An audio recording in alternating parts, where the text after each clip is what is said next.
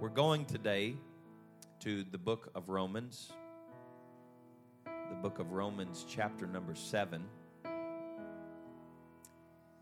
This is a, this is a wonderful chapter, but if you don't slow down reading it, it can really, really mess with you a little bit. Romans chapter seven, the apostle is speaking about the power of the law and how it hath dominion in a man's life until he dies, and he begins to make comparison with the spirit and with the flesh. And he says that if it wasn't for the law, if it wasn't for the scripture, then he said, I would have never even known that I was a sinner. But now I know that I'm a sinner, and I got to keep it beat down every day in my life, or I'm going to keep on sinning. Amen.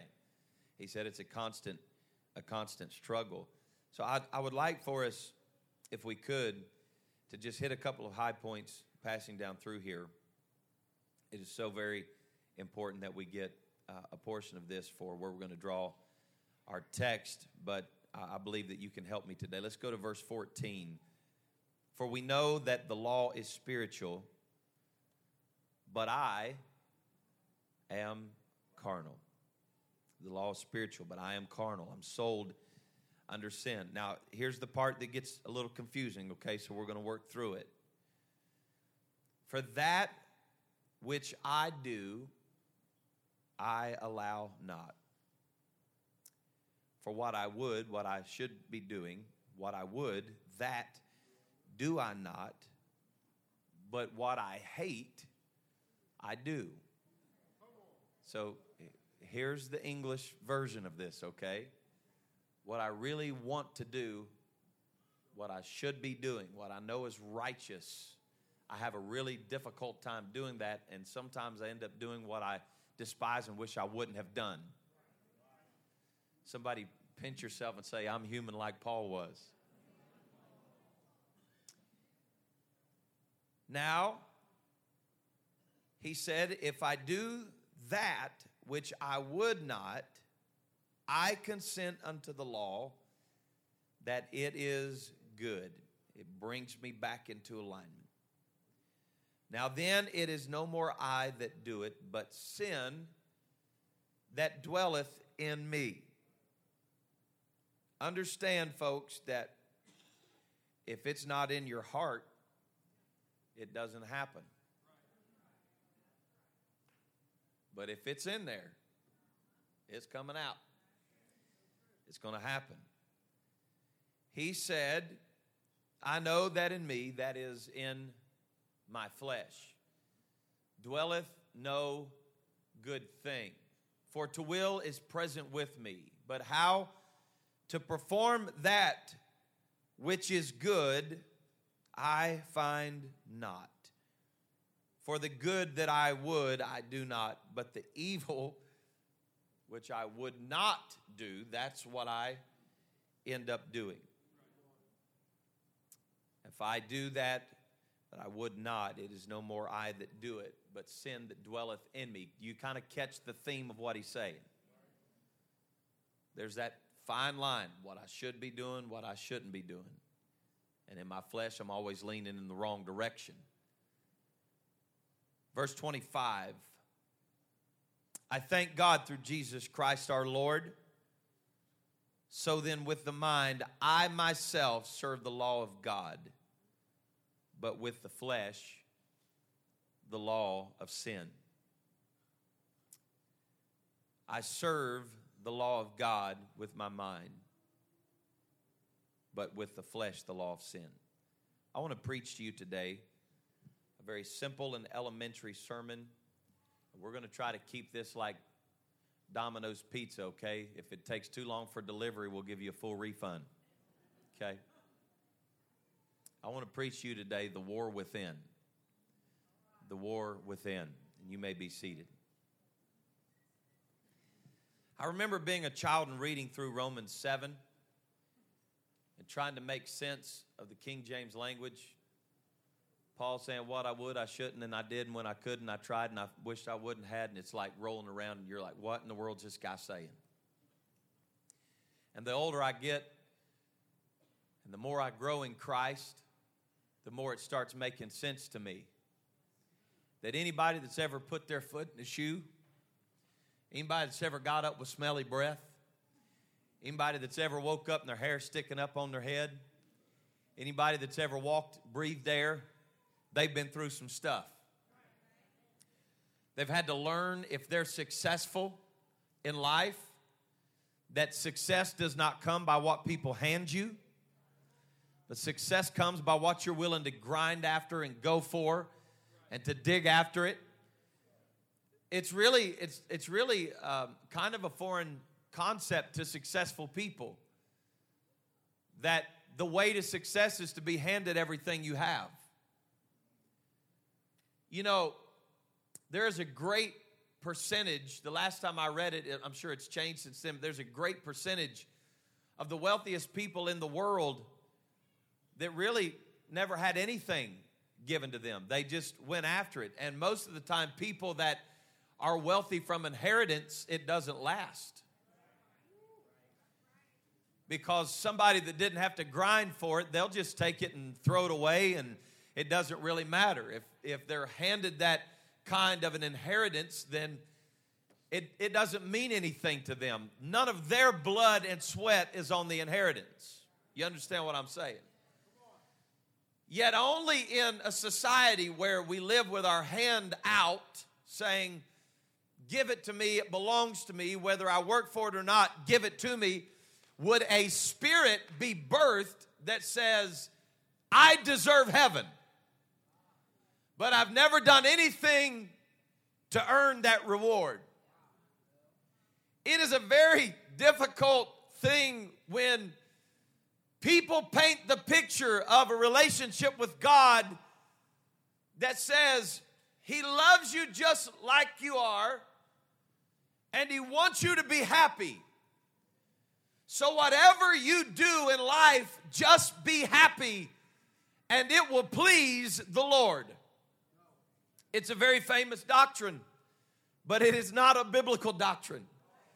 It's a doctrine that has been produced through centuries of creedal doctrines that have been introduced to us by men that did not like particular portions of Scripture. So they would remove that portion of Scripture or rearrange it from their doctrine, and they would adhere to a creed and write a creed that says this is how God really wanted it. I was speaking with someone the other day about the what's known as the Apostles' Creed, which is supposedly what they say the apostles believed. But if you've ever seen the Apostles' Creed, you know for sure, beyond a shadow of a doubt, that the apostles did not believe what's in the creed.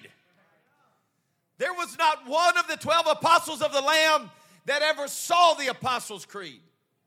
It had absolutely nothing to do with the energy and the power that was released, the dunamis power that was released in the book of Acts in chapter one and verse eight. Jesus said, you shall receive power after the Holy Ghost comes on you. And the power was not to come up with your own doctrine. The power was to be a witness unto Him. The words that He spoke, the words that He left us with. He said, these works that I do shall you do, and greater works. You know what that leads me to believe? Yes, it means we're supposed to walk in power. Yes, it means that we're supposed to have demonstration. But it also leads me to understand that Jesus is not coming back for less of a church than what He left. Jesus said the church that I'm coming back for will be a church of power, a church of authority, people that have learned you don't have to live with your flesh having dominion over you. You can walk out of sin and into eternal life. If you believe it, say amen. Now, I am fully aware that in, in your lifetime of serving God, that you're going to encounter and come across spiritual warfare. If you're not, then you're probably not living in the Spirit, okay? So let's just throw this out. This is obvious. I'm not going to teach on spiritual warfare. I'm not going to take time to break down principalities and powers and rulers of the darkness of this world and spiritual wickedness in high places. It's for another day and another time, all right? I believe in it. It happens. It's there. If you've been in the kingdom of God for any amount of time at all, you have had to fight against the powers of darkness. It's that simple. But I want to tell you a little something. Just, just write it down or what, whatever is going to help you remember this. The enemy will not become any more powerful between now and the coming of the Lord. Every limitation that is on him has been on him from the beginning. Everything from the way that he was created, his knowledge, his pipes that were in him, he was created to worship. His pipes were in him. He was literally a walking instrument that was to be used by God. Lucifer had nine stones that were within him, like a, a, a breastplate, nine stones. If we had time, we'd talk about that a little bit. He lacked three from the priesthood. It's pretty powerful if you ever do a study about the three stones that are missing. But every limitation that Lucifer had was in him. And the only power that he has is what's given to him. He will never be more powerful tomorrow than he is right now. Hell wants you to believe that it's going to be more and more and more difficult for you to live for God the further we go. Oh, my God, it's so dark. The hour's so late. What are we going to do with all this darkness and all? Oh, my goodness. What are we going to do if the, if the Supreme Court turns all this? Well, I want to tell you, before there was a Supreme Court, there were believers. What, what, what, what are we going to do if so-and-so gets elected? Well, I want to tell you that before there were American politics, there were believers. And I'm going to tell you what we're going to have to do no matter who's in office or who's elected or who goes in the Supreme Court or what happens in the Supreme Court. We're going to have to do the right thing all the time and live for God. We must work while it is yet day. There is coming an hour where we're not going to be able to work. I know that because we're Americans, we think God is American. But folks, listen to me this morning and understand me when I tell you, there are people right now that are living for God against the law. There are people right now that carry their Bibles with them every day at the risk that if someone finds them with that Bible, they will kill them. And we have Bibles in the land of the free and the home of the brave that haven't been opened in so long, they're covered in dust. People willing to die to carry it, and we leave it laying at the house. I read this thing. I know this is cliche and all that. I read this thing some time ago that said what would happen if we treated our Bible like we do our phone. It never leaves our side. It lays by our head at night while we're asleep. When you wake up in the morning, it's the first thing you check. What would happen if the last thing on your mind when you went to bed at night was he shall keep him in perfect peace whose mind is stayed on him? What would happen if the first thing you did when you got up in the morning was stand on the word of God and declare that the blessings and the favor of God are on my life today? I'm blessed when I come in. I'm blessed when I go out. I'm blessed in the city. I'm blessed in the field. I am a child of God. I've been called out, separated unto him. He's my father and I'm his child. It's going to be a great day. Wouldn't that be something?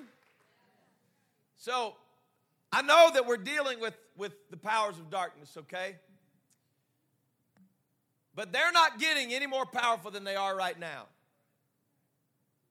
There is going to be a time, if you understand end time prophecy, that the accuser is going to be released in the earth for a short time. And then after that, it's over. But as of right now,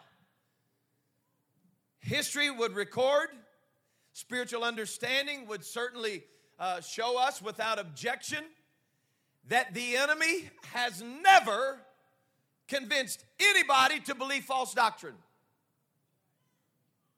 Never. The devil has never produced one false doctrine that destroyed a church. The devil has never closed the doors on one apostolic church, ever. Oh, yes, Pastor. Yes, he has, because I, I know so-and-so that had an affair, and his church got closed down. It, well, you just spoke volumes. So-and-so did it, not the devil. You understand what I'm saying to you this morning? Well, is, isn't that the, the powers of darkness working? I would say more than likely it's somebody that's entertained the powers of darkness, but the number one problem was not the principalities and powers and the spiritual wickedness in high places and the rulers of the darkness of this world. The problem was the war within the mind of that human being that allowed the enemy access to a place that he should have never had access to. Let me take you to a garden. Well, I'm telling you, the, the, the serpent, man, he came in there and he deceived those people. How? How did it happen? Because he was given access to a place and a conversation that should have never taken place. God gave men the very first words that man heard when God breathed breath and life into him was for him to be blessed, to be fruitful, and to have dominion. There was a reason why the first words that were ever heard in the ear of mankind was, "You've got dominion." Because the Lord knew there would come a time in the life of Adam that there would be a serpent that would come along and try to distract and disrupt the flow of what God was doing. But Adam, understand, son, you've got dominion over that. The battle will not be with the serpent. The battle will be in your mind of what you're dealing with, of what's God keeping from me. What is God, what does God not want me to know? And I've heard it all my life. I've heard it, man. I know. I understand. People, people, people don't want young people to go out in the world, so they tell them this world has nothing to offer you. That's a lie. I don't think it's in, I don't mean that in, a, in a, an ugly way, but it's a lie. The world has plenty to offer, but it's all temporal. I mean, dear God, have mercy. Nightclubs are full every night. It's not because it's boring. Am I helping anybody right now? Oh, the world's got nothing to offer. Well, if the world had nothing to offer, then why are people tempted to walk away from God every day? It does have something to offer, but it offers different strokes for different folks. Yours may not be the, the, the, the flashing light and the, the, the disco ball and whatever of a nightclub. Yours, yours could be anything. It could be uh, sitting at home watching things you shouldn't watch. Oh, he's not picky. He'll throw, he'll throw any kind of pitch at you he can. He doesn't care. But you got to guard yourself, because Paul, the, the great apostle who wrote two-thirds of the New Testament, he said, man, I'm struggling in my life. There's things that I know I should be doing, and I don't get those done. But the things that I hate and I know I shouldn't do, it's like somehow that always happens. Can I tell you, you cannot be spiritual enough and powerful enough to not have to defeat your flesh every single day of your life. The issue with the powers of darkness and the enemy and Lucifer, Satan, Slewfoot, whatever you want to call him, is that his power is so limited, and we already know the end of his story. Okay? So here's what you got to get settled in your mind. It's already in the book. It's done. We win. It's finished. He, he will be finished. He will not accuse anymore. The, the angel of the Lord is going to take a great chain, wrap him up, cast him into the bottomless pit. He will never accuse anymore. This is not even a battle. But what so many folks are calling spiritual warfare in their life is not spiritual warfare. It's a lack of self-discipline. Oh, man, I'm telling you, the devil's been fighting me. Oh, Pastor, the devil's been fighting me. He's really been after me. I'm trying to live for God, and the devil's been fighting me. Well, how do you know it's the devil? I'm going to tell you what the devil likes to do. The devil just likes to interject this little thing. He already knows he doesn't have to do anything to you, because you've already got the ball rolling, and you're so worried. You'll stay up all night long worried about what's going on, and you'll start doubting God, and he didn't have to do anything. He just interjects this, just this little bit of hopelessness It's never going to get better. You're going to come out on the backside of this thing. God's not going to work in your favor. And all you got to do is just believe it.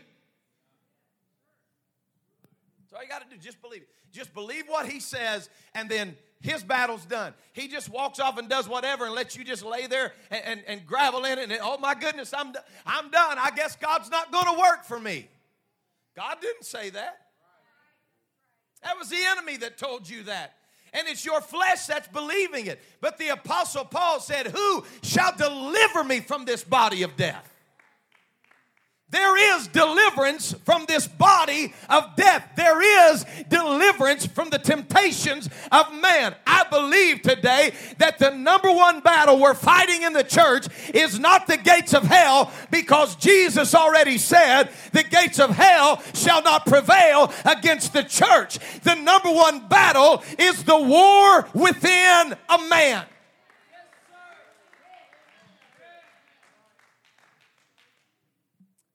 Is this all right? We're back at Holy Ghost kindergarten this morning. This is something you got to settle in your spirit. It doesn't matter to Pastor this morning if you this is your first Sunday or you've been here all your life. I want to tell you something. If you don't make it in the kingdom of God, it's not going to be the devil that keeps you from making it. And if you make it to heaven, it's not going to be God that gets you there. Whoa. That just kind of shifted gears right there, didn't it? I've never in my life, I've been in this, I've been in this all my life, and I've never ever seen God one time. I have never seen God one time in my life come down in an altar service, visibly manifest himself, and beg somebody to repent. Never. Never one time in my life have I seen somebody that's walking in the wrong direction walk off into sin, walk off into adultery, walk off into whatever they're going to do. And all of a sudden, they're, get, they're getting ready to walk off, tip that bottle up, whatever they're about to do. And the angel of the Lord appear and say, you know better. Well, if God wanted me to succeed, he would have sent a messenger to me. And he did. How many times has the Lord spoken to you through men of God standing behind a pulpit that says you got to be faithful, you got to live for God, you got to keep your heart in this, you got to keep your mind on the right things. And then we just walk out, and then when the enemy comes and puts that one little thought in our mind, we just go on doing our own thing. Then we get frustrated. God, why didn't God keep me from doing that? You understand what I'm saying? Why doesn't God just reach down inside my mouth and take my tongue and shake it and make me speak in other tongues? Because God needs a willing vessel. God needs somebody that's going to be willing to let him work in their life. That's why he does not fill people with the Holy Ghost until they've repented. It would have been a whole different game if Peter's understanding, when the when the men said, men and brethren, what shall we do, if he would have just said, speak in other tongues and get baptized in Jesus' name. Why did he put repentance first? Because the greatest war is not against the sin of humanity. The greatest war is happening in your mind right now while this preacher's preaching. And the, the issue is, is until you get control of that and understand that, then you think it's the enemy working, and then when you pray against it and it doesn't change, then you don't think you have power against the enemy. Am I helping you? So you're praying against it, saying, I bind every spirit of darkness. I bind every power of darkness. That's good, and it's probably working. But that is not the enemy that's telling you to cheat on your wife. That is your flesh and every safety switch that you have bypassed for month after month after month. When every young, fine-looking girl walks by and you can't help but turn your head, that is not the enemy. Woo!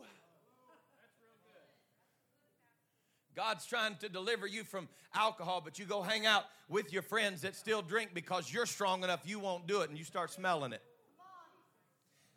You're going to get caught on just the right day where you're thirsty enough and you've had just enough of life that it's going to sound just right. And I want to tell you, when you put that first drink in your mouth, the devil had nothing to do with it.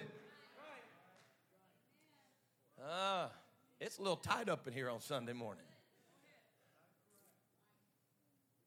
You, you know, God God delivered me. God God delivered me, Pastor, from from weed, and I'm I'm good now. I'm good. I can be around my old dealer. I can be around. I, I hey, I, I got this, man. I mean, my buddies could smoke it, blow it right in my face, and I'm good. I know what you're doing. I did not inhale. Church family, we make this so much more difficult than it really is. I don't want to blow your mind, and I, I certainly I, I don't want I don't want this to sound insensitive whatsoever. But you've heard. You've heard me preach. If this is your first time here, you're going to find out I'm, I'm a pretty simple preacher, but I want you to just, I, I just want to make this plain right now before I ever get finished, okay? If you want to serve God, you will. You can be seated. That's all right. I said if you want to serve God, you will. If you want to leave your wife, you will. If you want to leave your husband, you will. If you want to drink, you will. If you want to smoke and cuss, and you, you will. Whatever you feed, that's what's going to have strength. Amen. If, if, if you struggle with your flesh and being faithful to your spouse, for the love of everything holy, don't sit in front of a T V and watch stupid soap operas that everybody else is doing what you've been fantasizing about.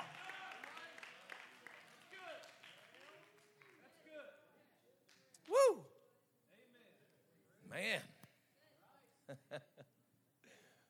huh. I wonder what would happen if people's Google searches were just wide open.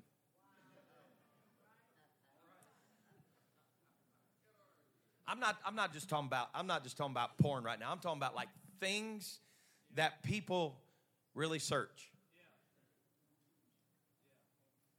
Like. Let's let's just get real. I'm talking about stuff that you already know the biblical answer to, but you're looking for somebody to give you a different answer than the Bible. So you'll spend hours and hours Googling and YouTubing and, well, what does so-and-so think about it? Here's the deal, folks. It don't matter what so-and-so thinks about it. Get it settled in your heart. If you get it settled in your heart, you're not going to get some bobo internet preacher to convince you that it's righteousness if the Bible says it's not. Oh, my Lord. You can escort me out of here today, okay? Oh, what am I doing, Pastor? The devil's been, the devil's been fighting me. Folks, listen.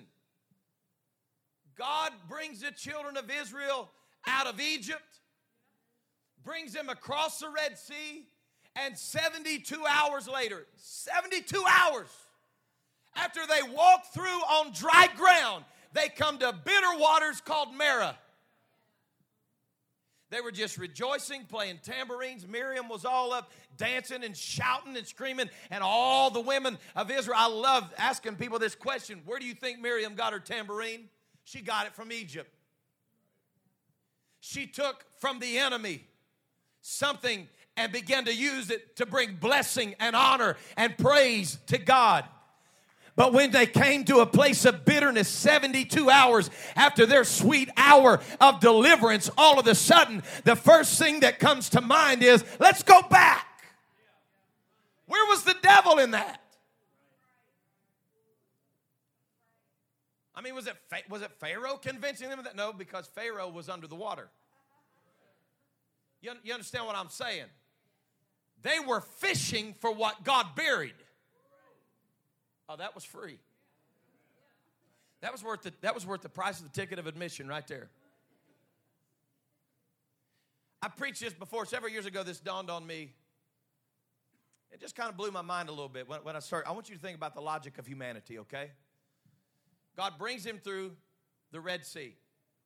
Now they're standing on the other side, and seventy-two hours later, their bitter waters called Marah. And this is what they said. They said, does God want us to die here, or should we just go back? Think about this. To get back to Egypt from where they were, God would have had to part the Red Sea again for them to get back. It was easier for them to believe that God would part the Red Sea for them to go back to Egypt than it was to believe that God could take this bitter moment and bring some sweetness to it in my life. Some of us are trying to figure out how to wait on the Lord and how to make this bitter moment sweet. But I want to tell you that bitter waters never get sweet when you turn back and go back to where you came from. The only way to make this thing happen is to make up your mind. I'm not going anywhere. I'm going to stay right here until God moves. The war in my mind is not whether he's able. It's whether or not I'm willing to stay here until God moves. God has this thing that just turns his heart when somebody's got the audacity to stand up and say, God, I'm going to stay right here until this bitter thing becomes sweet. I'll stay here or I'll die thirsty. Either this will get better or I'll die without a drink. And then when you search the heart of God, you know it was never his will for you to die thirsty. This was another test to find out how bad you want to be free. God promised Abraham the land that flowed with milk and honey, but he never seemed to mention the wilderness. Because when you grab hold of the promise of God for generations before that, folks, Moses did not get the promise from God about the land that flowed with milk and honey. As in God speaking to him directly, saying, that's what I'm going to give you for inheritance. That came from his forefather. That came by faith.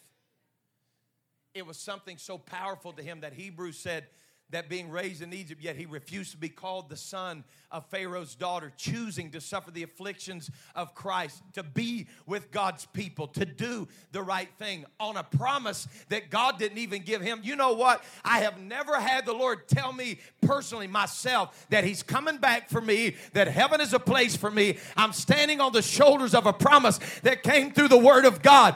God doesn't have to speak to me directly and say that heaven is for me. It's already in the Word. That's what I'm trying to get to you. It was already in the Word. God had already put it in the heart of the people. There is a land that flows with milk and honey. But I don't have to tell Moses that. I need Moses to get it in the heart of the people. Hold on. Be faithful. You're going to see the promise. It's going to happen. You're going to see it. So the desire of man was backwards. The desire of God was getting further away from Egypt every day.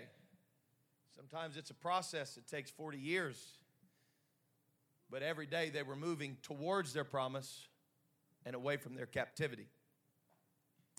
There is something in the scripture that I believe will help you if you'll let it take root. We read these scriptures often very quickly, and we just we just scroll across them. But in Mark thirteen and thirteen, Jesus is speaking, and I, I mean, you you, you want to know how, how tough it is to serve God. Just just start reading red letters in your Bible, okay? If you don't under, understand anything else, just start reading red letters and find out if this is supposed to be a bed of roses, all right? This is Jesus speaking. This does not sound good. You shall be hated of all men, for my name's sake. That's that's not that's not real diplomatic. That's not real American. You know that? So if I serve God, what's he gonna do? He gonna give me a new Bentley? If I serve God, is he gonna get is he gonna get me out of this financial mess and give me a new house? Well, I'm gonna tell you, for, folks, I know firsthand, he's a blessing God, but if that's your motive, you're in trouble. He said, you're going to be hated of all men for my name's sake. But you can read right past this and completely miss the mark of what he's saying. But he shall endure. You can't, you can't even speak that word without having some grit. Endure. Outlive it. Outlast it. Woo. Why didn't the Lord just let the three Hebrew boys get their reward when they stood? Because after they endured, not only did God show that he would bring them out, but God showed everybody else how powerful he was. It's hard to imagine that God would use your life to show all the people that are watching you right now just how big and bad he is. Wouldn't you hate to destroy the testimony of God? Him that endures till when? Does that mean the rapture? Or does that mean your end? Your expiration date? What if you don't see the rapture? You got to endure to the end. I'm talking about till you quit breathing. Till you draw your last breath and pull your feet up in the bed and God says it's over, your race has been run. You have crossed the finish line. But until then, Jesus said, endure. You know why he said that? Because he was a man acquainted with grief and sorrow. He was a man that understood coming to us in the form of his flesh. He was a man that understood what it was like to wrestle with the Spirit. The language of enduring makes more sense to people that have had to endure some stuff but refuse to throw in the towel.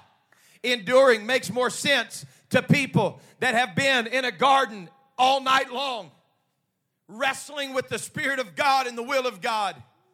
And finally, he comes to his disciples that have fallen asleep while he's trying to endure. And he finally says to them, sleep on now, guys. Take your rest. Don't worry about this. You just go ahead and sleep. But I've got to do the will of him that sent me because I must endure.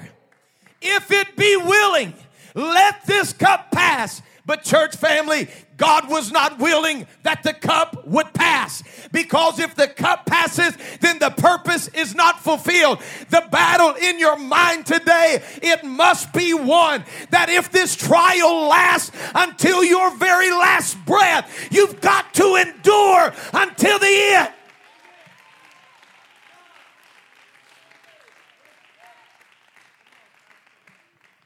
I'm, I'm hurrying today. Somebody shout, endure. I want, I want to go through this this morning. It's very important. James chapter one, James one and twelve. This is this is so powerful. If I if I had a little more time, I'd deal with this in depth, but it's so good. James one and twelve, blessed is the man that endureth temptation. No, I, I blessed is the man that don't get tempted. Well, he's not human. Blessed is the man that endureth. Oh, man, I love this right here. For when he is tried, he shall receive the crown of life, which the Lord hath promised to them that love him. Pay attention to this language. If you endure, when you stand in the trial of judgment before God, he's going to look at you and say, you were made of something that was a little different than the average guy. You were able to endure. When times got tough, you squared up your shoulders and you just lived for God. When your family turned against you, you were there every time the doors were open. You endured. Enter in, thou good and faithful servant. Faithful people endure something. Faithful people outlive something. Well, they're talking about me. They've been going behind my back. Endure it. Just endure it. Just give God praise. Keep on worshiping. Endure it.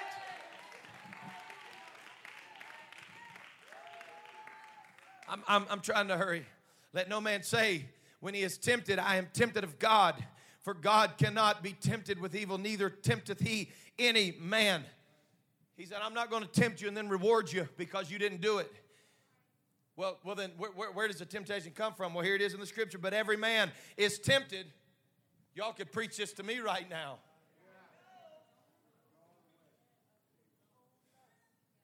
Is that powerful or what? He said your temptation comes when you're drawn away by your own lust and enticed. There really is power in just looking the other way. There really is power in just walking away. There really is. Then, when lust hath been conceived, when lust is conceived, it gives birth to sin. This is scripture, man. When it's conceived, when it's a seed in the heart of a man, when lust is conceived, we're adults here. You understand what I'm saying? When lust is conceived, you know how conception happens? Intimacy.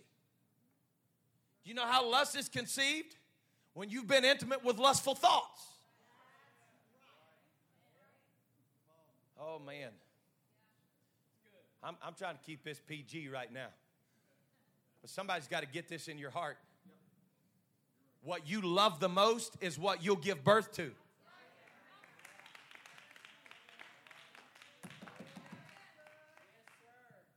Mm. Lust, when it hath conceived, it bringeth forth sin. And when it is finished, it brings forth death. He said, do not err, my beloved brethren. Don't be deceived. Don't, don't go to the right or to the left. But also don't think you're some kind of superhero that's never going to be tempted.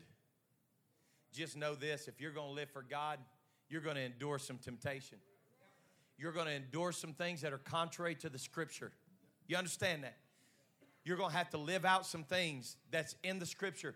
But God, I would rather be honored by God on that day than to honor myself on this day.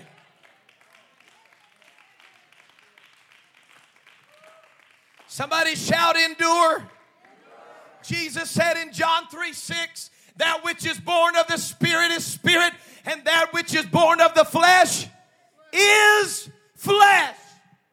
You are flesh. You bleed when you're pricked. You scream when you hurt. You cry when you're broken. You are flesh, and flesh will have to endure.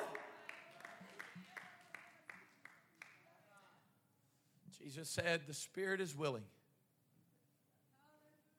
but the flesh is weak. I was thinking about this morning. I was praying at my house before I came to the office. And I wrestled with this statement for a few minutes because I know it can be misconstrued. But something dawned on me, Sister Doris. It just kind of messed with my mind. The Lord said to me this morning, in the way that he speaks to me, it wasn't audible, but the way he speaks to me, he said, you know, it's not going to be the super spiritual that make it to heaven. And I was like, Lord, the righteous are scarcely saved. Like, what, what do you mean? He said, son, I want you to understand, and I want you to tell my people this morning, it's not about being super spiritual to make it to heaven. He said the people that are going to make it to heaven are the ones that have been intentional about denying their carnality. Am I making sense? It's not the super spiritual that inherit. It's the people that deny their carnality. And he said if people can learn to deny their flesh, spirituality happens.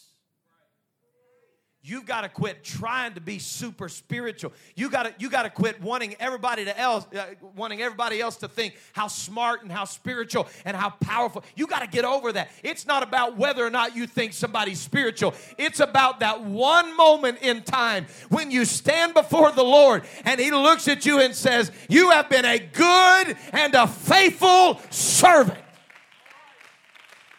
I wish that there was some gray area in between, but Jesus said, you're either going to hear enter in or you're going to hear depart. And the war that's within you right now is for the departure. But I declare to you in the name of Jesus, greater is he that is in you than he that's in the world. You're going to live through this. You're going to outlast this. You're going to stand one day enduring temptation, and you will receive that crown of righteousness.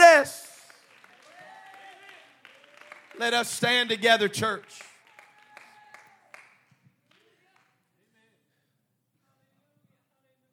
I I asked the Lord this morning, I said, can you please make sense of this statement to me? He said, son, when the flesh is denied, the spirit can live. This isn't that hard. It's really not. It's pretty cut and dry. If your goal in life is to be seen of others and for them to say you're spiritual, Jesus said that will be your reward. He said that if you pray for others to see you and you fast for others to see you, and then they pat you on the back and say, man, you're a good prayer. I don't know how you fast like that. He said, that's your reward. He said, but who you are behind closed doors, when nobody's watching you, nobody's looking, and you've been battling that war inside your head, but you endure it and you win it. He said your reward is going to be beyond the patting on the back of a man. Your reward is going to be in heaven. Listen to me. I feel like encouraging somebody. I came on this Sunday morning to encourage you. If you'll endure, you're going to make it. And I want to encourage you and tell you, you've got what it takes to endure. You've got what it takes to outlast this. You've got what it takes to outlast live it. You are going to make it.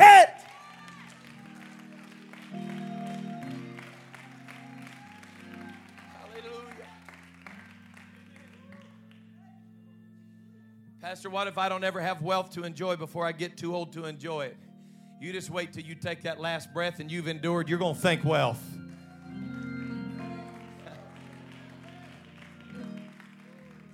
I just, man, I don't know if I don't if I don't do this, if I don't take this job, I, I, I'm, I'm, man, I'm just, I don't know what I'm going to do. I'm, I'm never going to have wealth to enjoy. What do you want? You want to leave it behind for your kids so they can fight over it?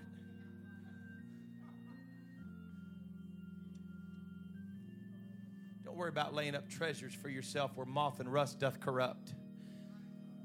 Because I'm going to tell you something this morning. I've never been there. I've never seen it. Some of the vision, I just got to take John's word for it. Some of it, I got to just take Jesus' word for it that he's going away to prepare a place. But this is what I do know. It's got walls of jasper. It's got gates of pearl. It's got a street of gold. It's ten thousand by ten thousand by ten thousand. It's a city that's built four square. It was not built by the hands of men. It's a city that was built by the hand of God. And I feel today like that old writer, he said, I'm looking for a city whose builder and maker is God. But if you're going to see the city, you got to endure. Hallelujah. If you're in the house this morning and you could use just a little bit of strength to endure, I'm asking you right now to just step out. I know some of you are going through some terrible things. Some of you are in the trial of your faith right now. But I want to tell you there's strength to endure in this place right now. Whatever you need, it's in this house right now. You don't have to be a superhero today. If you just need the Lord to touch you and breathe a little breath of fresh air on you right now, I just want you to step out and throw them hands up to Jesus and say, God, you've seen every step I've taken. You know everything. God, you know exactly where I'm at. You know the way that I take. And I'm asking you to breathe on me today the breath of life.